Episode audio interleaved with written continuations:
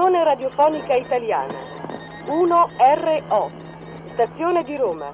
Lunghezza d'onda metri 425 A tutti coloro che sono in ascolto il nostro saluto e il nostro buonasera. Sono le ore 21 del 6 ottobre 1924 Trasmettiamo il concerto di inaugurazione della prima stazione radiofonica italiana per il servizio delle radioaudizioni circolari il quartetto composto da Ines Viviani Donarelli, che vi sta parlando, Alberto Magalotti, Amedeo Fortunati e Alessandro Cicognani, eseguirà Aide, dal quartetto Opera 7, primo e secondo tempo.